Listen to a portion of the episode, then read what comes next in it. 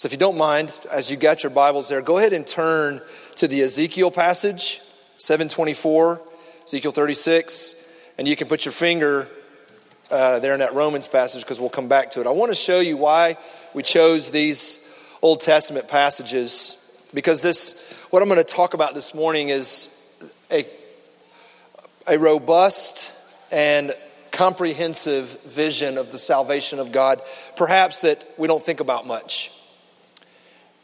And I want you to see that this is, isn't just New Testament theology, but this is across the Bible. So, just uh, there in Ezekiel 36, I won't read the whole passage, but look at verse 33. It says, Thus says the Lord, on the day that I cleanse you from all your iniquities. So, right off the bat, in this section, he has just come from in the, in the Ezekiel passage about talking about giving them a new heart. He's addressing the sin problem. After I cleanse you from your iniquities. And then look at verse 35 and they will say, This land that was desolate has become like the Garden of Eden, and the waste and desolate ruined cities are now fortified and inhabited. So he makes this connection. There's a sin problem that he deals with, and the result of that is an inhabitants that's like the Garden of Eden. That's the vision that Ezekiel has. And he finishes by saying, I am the Lord, I have spoken, I will do it. It's a certain promise that he's going to deal with the sin problem in the human heart and he's going to bring a renewal to the world that is very concrete. All right, now flip over to Isaiah 11. It's on page 575. Another very famous passage about the holistic, comprehensive salvation that the Messiah would bring. Isaiah starts by saying in verse 1 There shall come forth a shoot from the stump of Jesse, sort of strange language. Jesse is, this, is the father of David, King David, and it was clear in Old Testament teaching that the Messiah, the anointed one, the Redeemer of Israel, was going to come from David. And so Isaiah, making that connection, says, A shoot from the stump of Jesse is going to come. An obvious nod towards the Messiah. And then skip down to verse 6. And this is what he says when this Messiah comes, what will happen? The wolf shall dwell with the lamb, the leopard shall lie down with the young goat, the calf and the lion and the fatted calf together, and a little child shall lead them. The cow and the bear shall graze, their young shall lie down together. The lion shall eat straw like the ox, the nursing child shall play over the hole of the cobra, and the weaned child shall put his hand on the adder's den. They shall not hurt or destroy in all my holy mountain, for the earth shall be full of the knowledge of the Lord as the waters cover the sea. Couldn't help but think that National Geographic and Animal Planet will be out of business when King Jesus is on his throne. There will be no gazelles getting eaten by alligators. In fact, there will be videos of young children playing over the dens of adders. Why? Because when the comprehensive salvation of Jesus Christ is full, there will be no more harm on the earth. Not in the by and by, not in the, in the clouds and some ethereal spirituality. On the earth, God intends to reign over a world with no harm. Now, Romans 8. You can start seeing the echoes here in this Romans 8 passage, right? We'll get to the verses I read, but I want you to know, you know, you know that the, there's, the, when we pull, when we start preaching through, expositionally through passages of Scripture, those passages aren't in isolation, right? There's verses coming into those passages and verses that come out. You have to pay attention to those. Okay, we're not eisegeting anything. We're exegeting. We're pulling out what's there. And it's, I think it's important that you see the, some of the ideas coming into Romans 8, 18 and the verses coming out. Look at Romans 8, 1. The first word of Romans 8 1 in the Greek is, is what we translate the word therefore. It says in the ESV, it says, There is therefore now no condemnation for those who are in Christ Jesus. Whenever you see the therefore in the, in the scriptures, you have to ask, What's it there for, right? It points you to something that was previously said. What was previously said in Romans 1 through 7 is Paul's unbelievably robust understanding of our gospel that a salvation has come to Israel through Israel that is for the whole world, and it's the forgiveness of sins in Jesus Christ. It's rooted in Abraham and faith. Uh, it's now given to us as we are buried with Christ and raised to new life, Romans 6. What do I do with this old man that carries around this sin in Romans 7? Thanks be to God through Jesus Christ and I'm liberated. Therefore, Romans 8 1, there is now no condemnation. It's a drastic shift in his writing because now he takes this robust teaching about Christ in the gospel and says, you know what, folks? There's no more condemnation for you. Cancer can't condemn you. The devil can't condemn you. In fact, you can't even condemn yourself. Jesus Christ is your Savior. That's how he starts Romans 8. And then look at the other bookend of Romans 8, verse 37.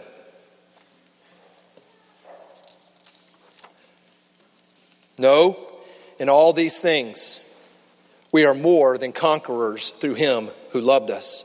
For I am sure that neither death nor life, nor angels, nor demons, nor things present, nor things to come, nor powers, nor height, nor depth, nor anything else in all creation will be able to separate us from the love of God in Christ Jesus. So Romans 8 1 says there's no condemnation. Romans 8 37 says you're more than conquerors. This, this vision that Paul has, that he is giving to the people, is that there is no condemnation and there is nothing that can separate you from the love of God in Christ Jesus. So comprehensive is his salvation. Now, why is this important? I titled this sermon The Greatest Why. And I believe that when a person understands why they are doing something, why they believe something, their confidence source. We've already stated together what we believe. I believe in God the Father Almighty. The Apostles' Creed. Why do we believe that? What is, what is the vision that God has given us for why that truth of the Apostles' Creed is for us? Or let me ask it this way Why do you believe what you believe? I'm going to give you my thesis for this whole sermon right up front because I'm going to repeat it seven times probably. Here it is. The world is not as God created or intended it to be. There is most definitely a clear and clearly a problem with the human heart. This human problem has affected all of God's creation.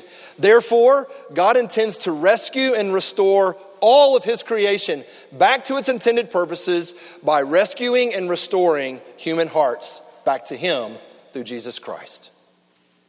I'm going to repeat that over and over. Why is that important? Let me give you an example. Why do we go to church this morning? Why are you here?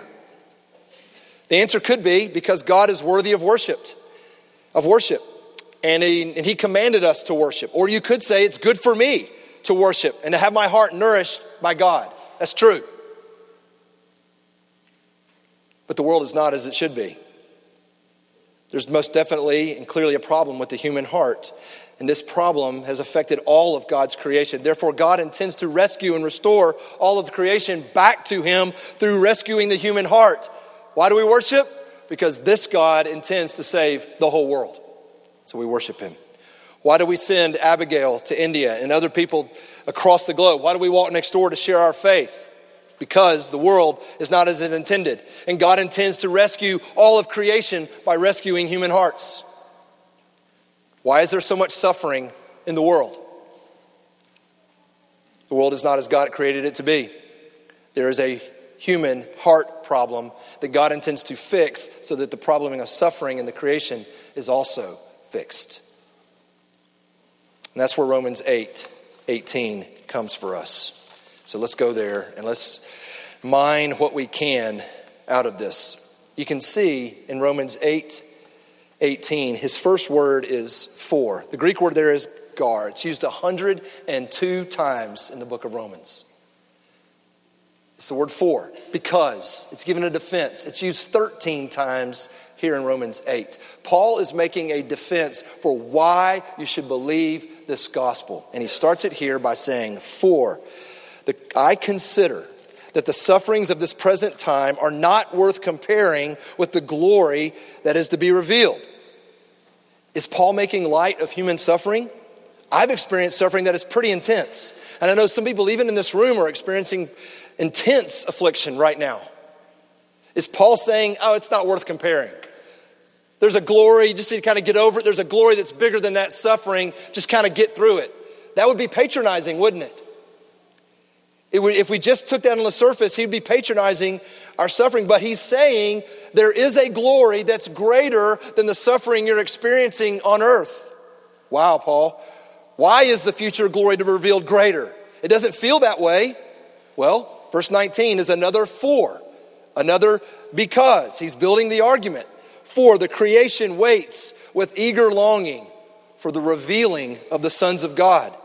He tries to defend why your suffering isn't is as monumental as the glory that is to come by saying creation is waiting for the sons of God to be revealed. What?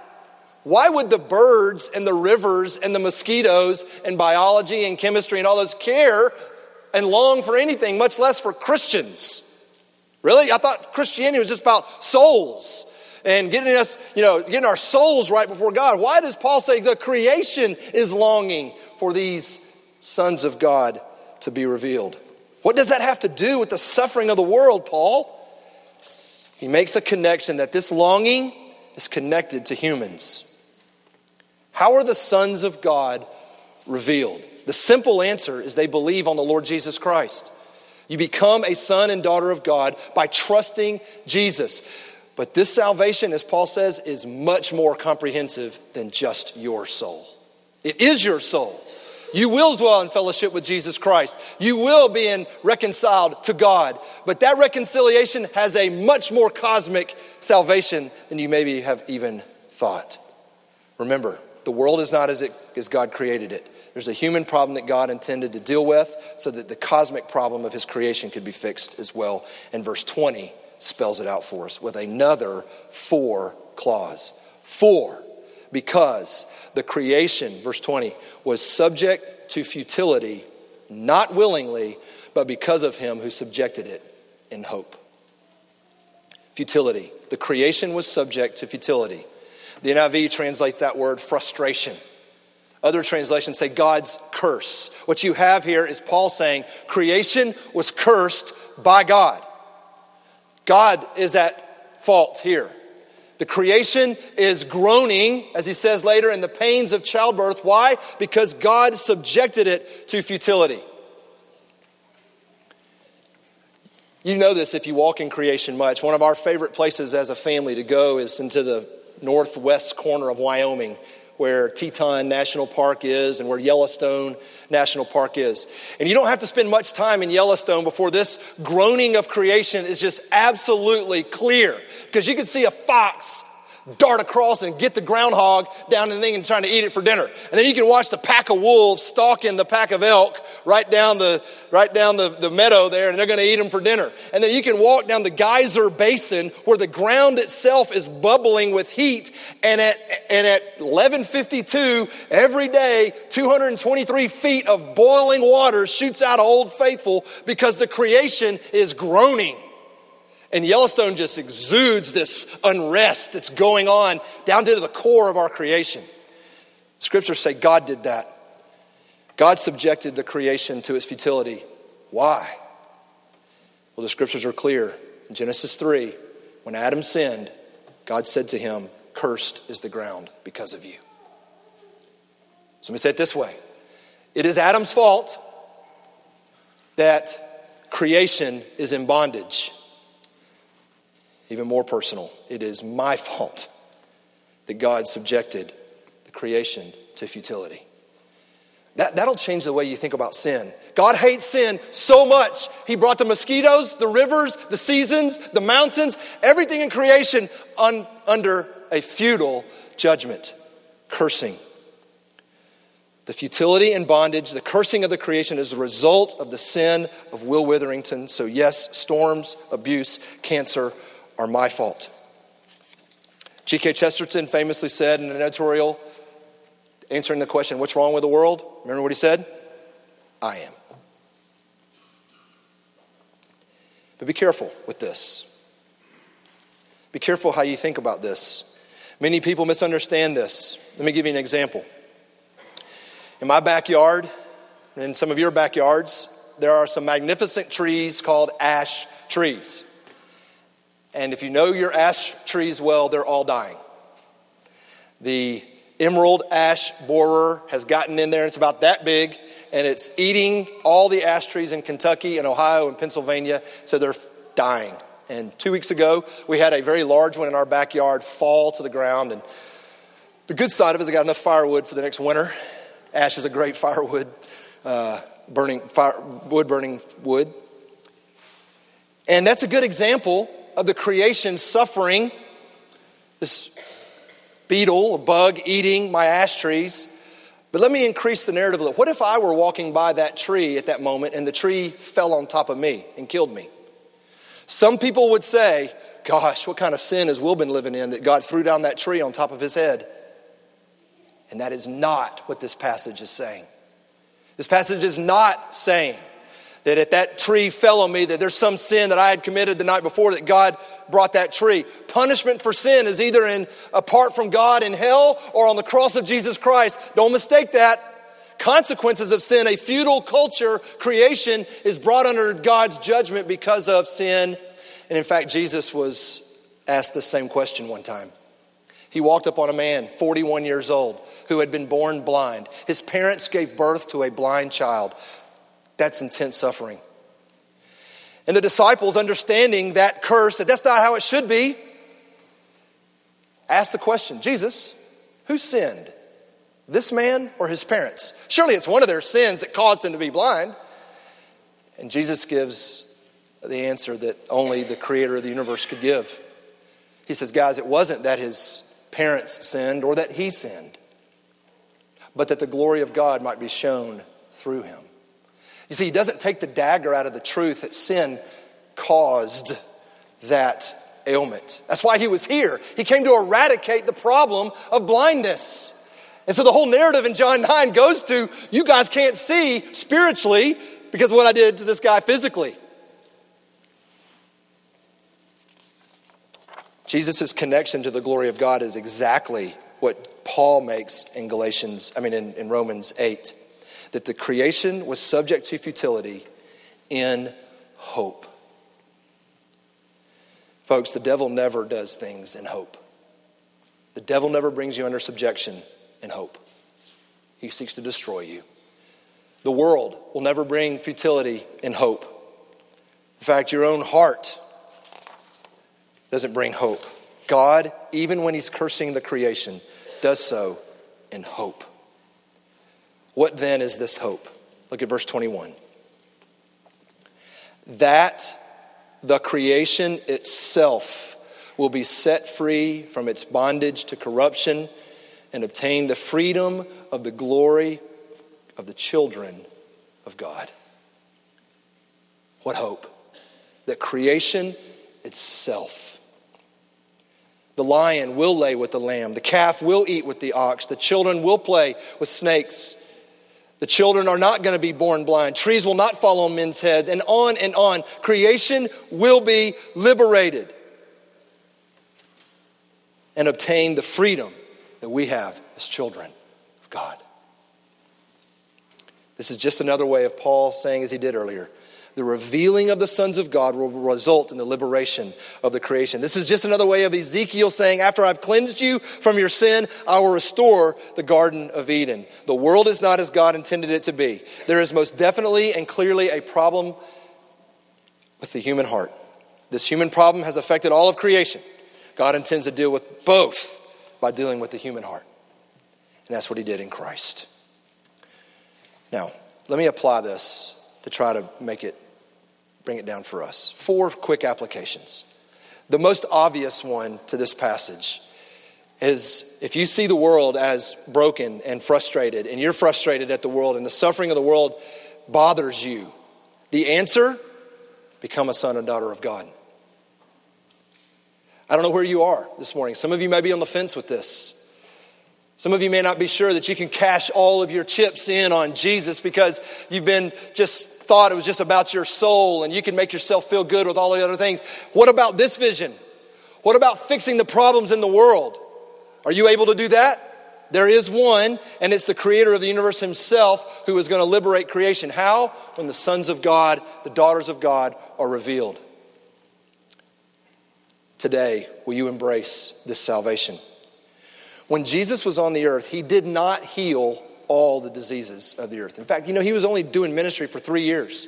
And he left a lot of disease, a lot of pain undone. Why? Because he came to inaugurate this salvation. He came to show us, and he made a spectacle of the man uh, born blind. He walked on water. He cursed a fig tree. He calmed a storm. Why? To prove to us this vision of a comprehensive salvation is his vision. And he will do it by revealing the sons and daughters of God. And there's a climactic point in, in Revelation where John says that all of creation bowed down and said, Amen. The Greek word, so let it be.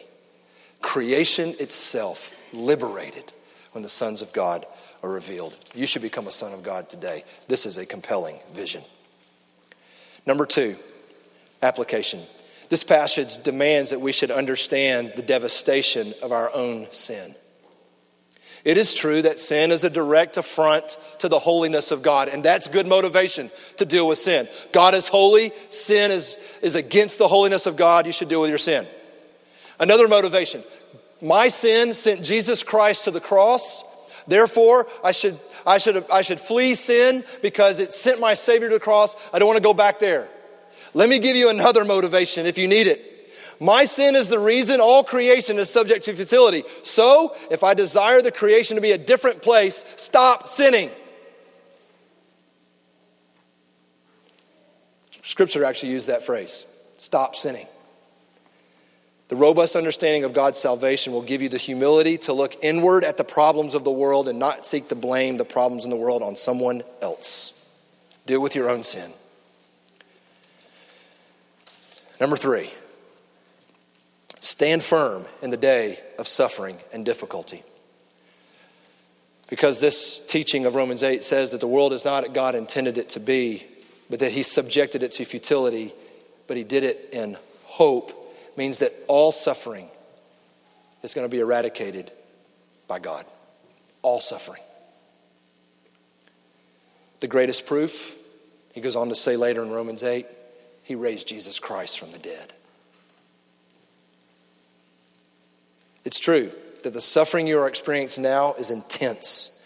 But as Paul has said, it is not worth comparing to the glory that we revealed. Why? Because when Jesus Christ rose from the dead, he became the first fruits of a salvation that will result in all suffering being eradicated. When the Bible says all suffering means all. The ash tree will be liberated from its little boring beetle, and your body from the atrocities of tiny diseases God intends to eradicate both. They will not hurt and harm on my holy mountain. I am the Lord, and I will do it. The last application, and maybe this is the one that I most want you to connect with. When I read a passage like this, and this maybe is my personality as much as it is anything, but I read it, and I've, that, the way I wrote this was I want you to understand the power that you have as a child of God. I want you to quit limping through life, Christian. I want you to quit cowering in the face of the enemy. I want you to stand.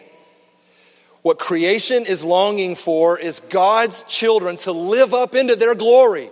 God wants you to live in the glory that He's given you. Jesus said, Pray this way Our Father who is in heaven, hallowed be your name.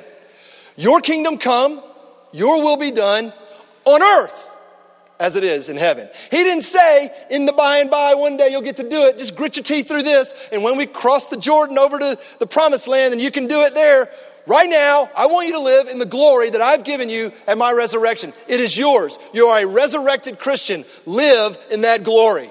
Because when you do, all creation's liberated.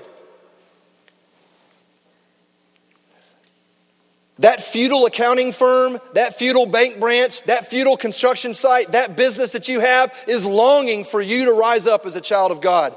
That high school is longing for you as a teacher or a student to rise up as a child of God. That dance studio, that ball team is longing for you as a parent or a participant to rise up as a child of God. What your children are longing for you as a parent is for you to rise up as a child of God. Children, what your parents are longing for from you is for you to rise up as a child of God. When that happens, liberation. It is for freedom that Christ has set us free. This passage says, You are a child of God. You're a daughter of God. You're a son of God. Live up into that glory.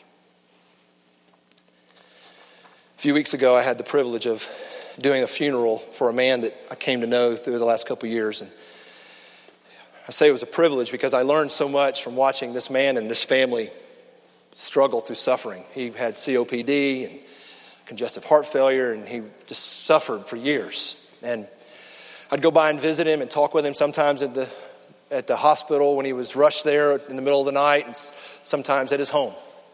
And our last visit, second to last visit, his last visit when he it was when he was totally in hospice care and comatose, but the second to last visit, he was still his mind was still very sharp, and and he asked me, he said, "Well, how do I how do I know for certain that life awaits me after this? How do, how do I know for certain?"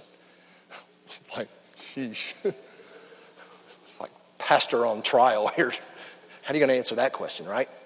And I thought, I don't want to just give a quick, trite response. So I you know, gave one of those Nehemiah arrow prayers, oh Lord, help me right here. This man is dying. And I said, I said, Tom, I think there's two, two answers. The first one is you can believe the promises of God.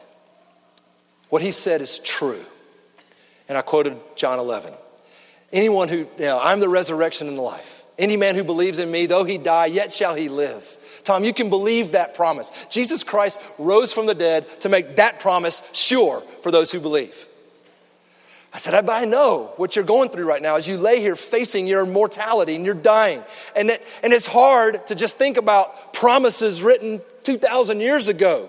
And I said, I think God gave us a second way because He, not only did He condescend to us in Christ, but I think creation is another condescension of God. So I said, Tom, was, this was mid February. I said, Tom, in my backyard right now are all these trees that have no leaves on them. The birds aren't bustling around my backyard and chirping, it's just dormant, dead, quiet. But in about three weeks, little buds are going to come out, and flowers are going to come, and green's going to come and the birds are going to move back in, and my backyard is going to be teeming with life. And I said, I think God did that to say to us a wintry death is going to result in a spring of eternity of life. I intend to do that for you, Tom, and I intend to do that for you, Robin, and I intend to do that for you, Ash Tree, and I intend to do that for you, on and on. God is rescuing and restoring all of creation by rescuing and restoring his people. And Tom sat up in his bed as best as he could and he said, beaming eyes, smile, I love spring. And he died two days later. His wife said he was afraid of dying. And he, she came and said, I don't know what you and him talked about, but he wasn't afraid of dying after that moment. C.S. Lewis said it this way the great prophecy of Narnia. Wrong will be right when Aslan comes in sight. At the sound of his roar, sorrows will be no more. When he bares his teeth, winter meets its death. And when he shakes his mane, we shall have spring again. Whew. Folks, that's the vision of God for salvation. That's what we're about. That's why we believe what we believe. Amen? Let's pray. Lord, we admit we don't live in light of this vision very much. Help us in our triviality. Help us, as, help us in our familiarity with our faith to live up into this glory that you have so clearly shown us. Thank you for condescending to us in Christ and paying for our sin problem. Thank you, Christ, for your salvation. And thank you for condescending to us to show us in creation that you are about life. You give life to the dead. Even in our suffering, we have hope. Lord, help us to believe that. And now, as we come to this meal, nourish our souls in assurance of this salvation. In Jesus' name we pray. Amen.